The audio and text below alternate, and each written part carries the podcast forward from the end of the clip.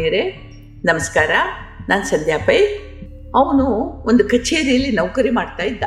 ಅವನು ಅಂತಂದರೆ, ಅವನು, ನಾನು, ನೀನು, ನೀವು ಯಾರು ಆಗ್ಬೋದು? ಅಂದು ಬೆಳಗ್ಗೆ ಮೇಲಾಧಿಕಾರಿ ಧುಮುಗುಡುತ್ತಾ ಒಳಗೆ ಬಂದದ್ದನ್ನು ಕಂಡು, ಓಹೋ, ಇವತ್ತು ಯಾರಿಗೋ ಸಿಗ್ತದೆ ಗ್ರಾಚಾರ? ಬೈಗಳ ಸಿಗೋದು ಖಂಡಿತ ಅಂದ್ಕೊಂಡಿದ್ದ ಹಾಗೇ ಆಯಿತು. ಆದರೆ ಆ ಯಾರೋ ಬೇರೆ ಯಾರೂ ಆಗಿರಲಿಲ್ಲ, ಅವನಾಗಿದ್ದ. ಪಾಪ ಸಣ್ಣದೊಂದು ಅನ್ನೋ ವಿಷಯಕ್ಕೆ ವಾಚಾಮಗೋಚರ ಬೈಗುಳ ಸುರುಮಳೆಯಾಯಿತು. ಪಾಪದವನಿಗೆ ಯಜಮಾನನ ಮಾತಿಗೆ ಪ್ರತಿ ಹೇಳುವ ಧೈರ್ಯ ಇರಲಿಲ್ಲ. ಪ್ರತಿಯೊಂದು ಶಬ್ದವನ್ನು ಕಷ್ಟಪಟ್ಟು ನುಂಗಿದ, ನುಂಗಿ ನುಂಗಿ ನುಂಗಿ ಹೊಟ್ಟೆ ಬಿರಿಯುವ ಹಾಗಾಯಿತು, ಎದೆ ಬಿರಿಯುವ ಹಾಗಾಯಿತು. ಆಹಾರ ಇರಲಿ, ಬೈಗುಳ ಇರಲಿ, ಕೋಪ, ಮಾತ್ಸರ್ಯ ಯಾವುದೇ ಭಾವನೆಗಳಿರಲಿ, ಹೊಟ್ಟೆ ಯಾ ಮನಸ್ಸಿನಲ್ಲಿ ಬಹುಕಾಲ ಹಿಡಿದಿಡಲಾಗುವುದಿಲ್ಲ. ಒಂದೋ, ಅದು ದೇಹದೊಳಗೆ ಪ್ರವೇಶಿಸಿದಂತೆ ಎಚ್ಚರ ವಹಿಸಬೇಕು. ಇದು ಅತ್ಯುತ್ತಮ ವಿಧಾನ. ಇಲ್ಲದಿದ್ದರೆ ಇದು ಹುಕ್ಕಲ್ಲಿ ಕೊಳೆತು ವಾಸನೆ ಬೀರ್ತಾ ಹೊರಗೆ ಬರ್ತದೆ. ಇಲ್ಲೂ ಹಾಗೆ ಆಯಿತು. ಹೊಟ್ಟೆಯಲ್ಲಿ ಯಜಮಾನನ ಬಗ್ಗೆ ಸಿಟ್ಟು ತುಂಬಿಕೊಂಡು ಮನೆಗೆ ಬಂದ. ಎಂದಿನಂತೆ ಹೆಂಡತಿ ಅಡಿಗೆ ಮನೆಯಲ್ಲಿದ್ದು ಮಕ್ಕಳು ಕಿರುಚಾಡ್ತಾ ಆಟ ಆಡ್ತಾ ಇದ್ರು. ಒಂದು ಕಡೆ ಟಿ ವಿಯಲ್ಲಿ ಅಪಸ್ವರದಲ್ಲಿ ಹಾಡ್ತಾ ಇದ್ರು ಯಾರೋ, ಸಾಮಾನುಗಳು ಅತ್ತಿತ್ತ ಹರಡಿಕೊಂಡಿದ್ವು ಇವೆಲ್ಲ ಪ್ರತಿದಿನ ನಡೆಯುವಂತಹ ಅವನು ಕಾಣುವಂಥವೇ. ಇದರಲ್ಲಿ ವಿಶೇಷ ಏನೂ ಇರಲಿಲ್ಲ. ಆದರೆ ಇಂದು ಅವನು ನೋಡುವ ದೃಷ್ಟಿಕೋನ ಬದಲಾಗಿತ್ತಷ್ಟೇ. ಸಿಟ್ಟು ಹೊರಗೆ ಬರಲಿಕ್ಕೆ ಕಾತರಿಸ್ತಾ ಇತ್ತು.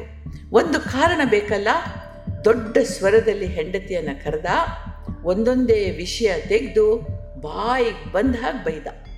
ಬಹುತೇಕ ಆಫೀಸಿನಲ್ಲಿ ಯಜಮಾನನ ಸ್ಥರ, ಸ್ಥಾಯಿ ಧ್ವನಿಗಳಿದ್ದದ್ದು ಇವನ ಗಮನಕ್ಕೆ ಬರಲೇ ಇಲ್ಲ.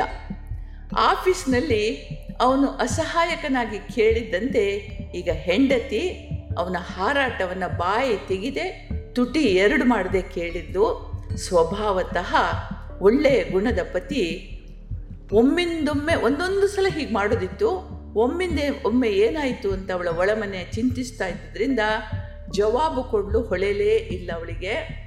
ಆದರೂ ತಪ್ಪಿಲ್ಲದೆ ಬೈದ್ರಲ್ಲ ಅಂತ ನೋವಾಯಿತು. ಒಂಚೂರು ಸಿಟ್ಟು ಬಂತು. ಬಂದ ಸಿಟ್ಟಿನಲ್ಲಿ ಮಗನನ್ನು ಕರೆದು ನಾಲ್ಕು ಬಾರಿಸಿದ್ರು. ಕಾರಣ ಇಲ್ಲದೆ ಅಮ್ಮ ಹೊಡೆದದ್ದು ಪೆಟ್ಟಿನ ನೋವಿಗಿಂತ ಅವಮಾನದ ನೋವು ಹೆಚ್ಚಾಗಿ ಹುಡುಗನ ಅಳು ತಾರಕ ಕೇಳಿತು. ಇವನ ಕಿರಿಚಾಟಕ್ಕೆ ಅವಳು ಅವಳು ಇನ್ನೂ ನಾಲ್ಕು ಬಡಿದ್ಲು. ಮನಸ್ಸಿನ ಒಂದು ಮೂಲೆಯಲ್ಲಿ ಅಪಮಾನದ ಪ್ರತಿಕಾರ ಭಾವನೆ ಹುಟ್ಟಿತು. ಇಂದು ನಾನು ಅಸಹಾಯಕ. ಕಾರಣ ಇಲ್ಲದೆ ನನ್ನನ್ನು ಹೊಡೆದೆ ಅಮ್ಮ. ಅವಮಾನಿಸಿದೆ. ಮುಂದೊಂದು ದಿನ ನಾನು ಇದನ್ನು ನೆನಪಿನಲ್ಲಿ ಇಟ್ಕೊಳ್ತೀನಿ ಅಂತ ಅದನ್ನು ಜೀರ್ಣಿಸಿಕೊಂಡಿತ್ತು ಸುಪ್ತ ಮನಸ್ಸು. ಕ್ರಿಯೆಗೊಂದು ಸಮಾನಾಂತರದ ಪ್ರತಿಕ್ರಿಯೆ ಸಹಜ. ಹುಡುಗ ಶಾಲೆಯಲ್ಲಿ ಸಂಜೆ ಆಡಲು ಬರುವ ನೆರೆಕರೆಯ ಹುಡುಗರಿಗೆ ಏನೂ ಕಾರಣ ಇಲ್ಲದೆ ಹೊಡೆದ. ಜಿಗುಟಿದ ಯಾವುದಕ್ಕೂ ಕಾರಣ ಇರಲಿಲ್ಲ. ಇವನಿಗಿಂತ ಹೆಚ್ಚು ಬಲಾಢ್ಯರು ಹಿಡಿದು ನಾಲ್ಕು ಬಡಿದ್ರು ಇವನಿಗೆ. ಮೈ ನುಜ್ಜುಗುಜ್ಜಾಯಿತು ಇದನ್ನು ಕಂಡು ಹೆದರಿದ ಕೆಲವರು ಇವನನ್ನು ಅಲ್ಲೇ ಬಿಟ್ಟು ಓಡಿ ಹೋದರು. ಇವನು ಆಟಕ್ಕೆ ಹೋಗೋದನ್ನೇ ನಿಲ್ಲಿಸಿದ. ಯಾಕೆಂದರೆ ಆ ಬಲಾಢ್ಯರ ಭಯ ಅವನಿಗೆ. ಮಿಕ್ಕವರು ಇವನ ಹತ್ರ ಆಡ್ತಾ ಇರಲಿಲ್ಲ. ಅಂತರ್ಮುಖಿಯಾದ ಮನೆಯಲ್ಲಿ ಬಡಿದಾಡುವ ಹೆತ್ತವರು ಶಾಲೆಯಲ್ಲಿ ಕಲಿಯುವಿಕೆಯ ಒತ್ತಡ. ಗೆಳೆಯರಿಲ್ಲದ ಶೂನ್ಯತೆ ಸೇರಿ ಹುಡುಗ ಏನಾಗಿರಬಹುದು? ಇದೊಂದು ದೃಷ್ಟಾಂತ ಕತೆ ಮಾತ್ರ.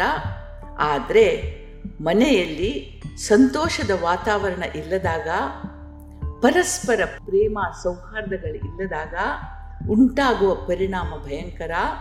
ಅಶಾಂತಿಯಿಂದ ಋಣಾತ್ಮಕ ವಾತಾವರಣ ಉಂಟಾಗ್ತದೆ. ಅದರಿಂದ ದೈಹಿಕ ಮಾನಸಿಕ ರೋಗಗಳು ಎಳೆಯರ ನಡತೆಯಲ್ಲಿ ಸಲ್ಲದ ಬದಲಾವಣೆಗಳು ಕಟ್ಟಿಟ್ಟ ಬುತ್ತಿಯಾಗ್ತವೆ.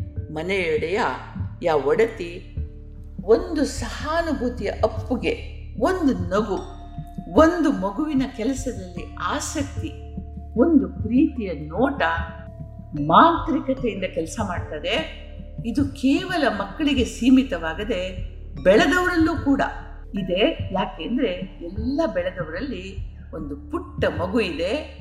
ಅದು ಪ್ರೀತಿಗಾಗಿ ಹಂಬಲಿಸ್ತದೆ ಅಂತದೆ ಇವತ್ತಿನ ಸೈಕಾಲಜಿ ಹಾಗಾಗಿ ನಮ್ಮ ಕಷ್ಟಗಳು ಏನೇ ಇರಲಿ, ಮಕ್ಕಳ ಮುಂದೆ ಅದನ್ನು ತೋರಿಸಿಕೊಳ್ಳದೆ ನಾವು ಎಚ್ಚರದಿಂದ ಇರಬೇಕು. ನಮ್ಮಲ್ಲಿ ಒಂದು ಮಾತಿದೆ, ಧರ್ಮರಾಜನಿಗೆ ಪ್ರಪಂಚದ ಸಮಸ್ತವೂ ಒಳ್ಳೆಯದಾಗಿ ಕಾಣ್ತಾ ಇತ್ತಂತೆ.